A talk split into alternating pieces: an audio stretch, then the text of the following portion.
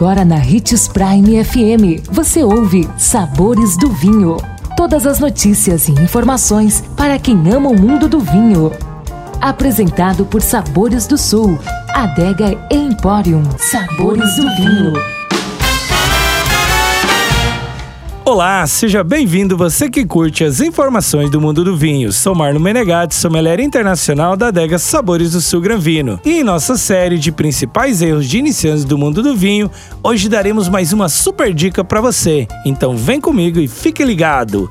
E um dos principais erros do mundo do vinho, principalmente de iniciantes, é encher demais a taça. A apreciação da bebida também faz parte da experiência de tomar vinho.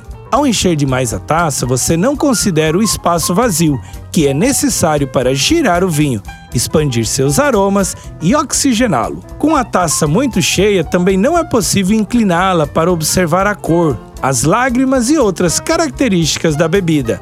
Além disso, o vinho pode esquentar e proporcionar a você uma experiência diferente da esperada. Por isso, para garantir uma experiência adequada de degustação, a forma correta de servir é completar cerca de um terço da capacidade da taça, dois dedinhos, só para cobrir o fundo. Amanhã estaremos de volta com mais um dos erros de iniciantes do mundo do vinho. Não perca! E lembre-se de que para beber vinho você não precisa de uma ocasião especial, mas apenas uma taça, um brinde, tchim-tchim. O